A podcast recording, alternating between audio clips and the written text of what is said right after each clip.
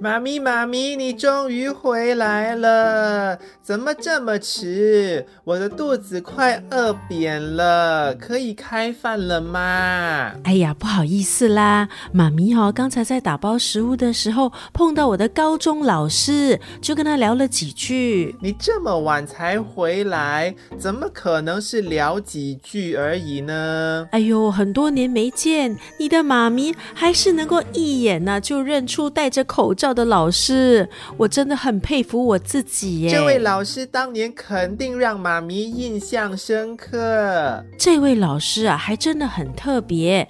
当年上课的时候，他把班上分成四组，上课后以游戏的方式来测试啊，我们对课程内容到底了不了解。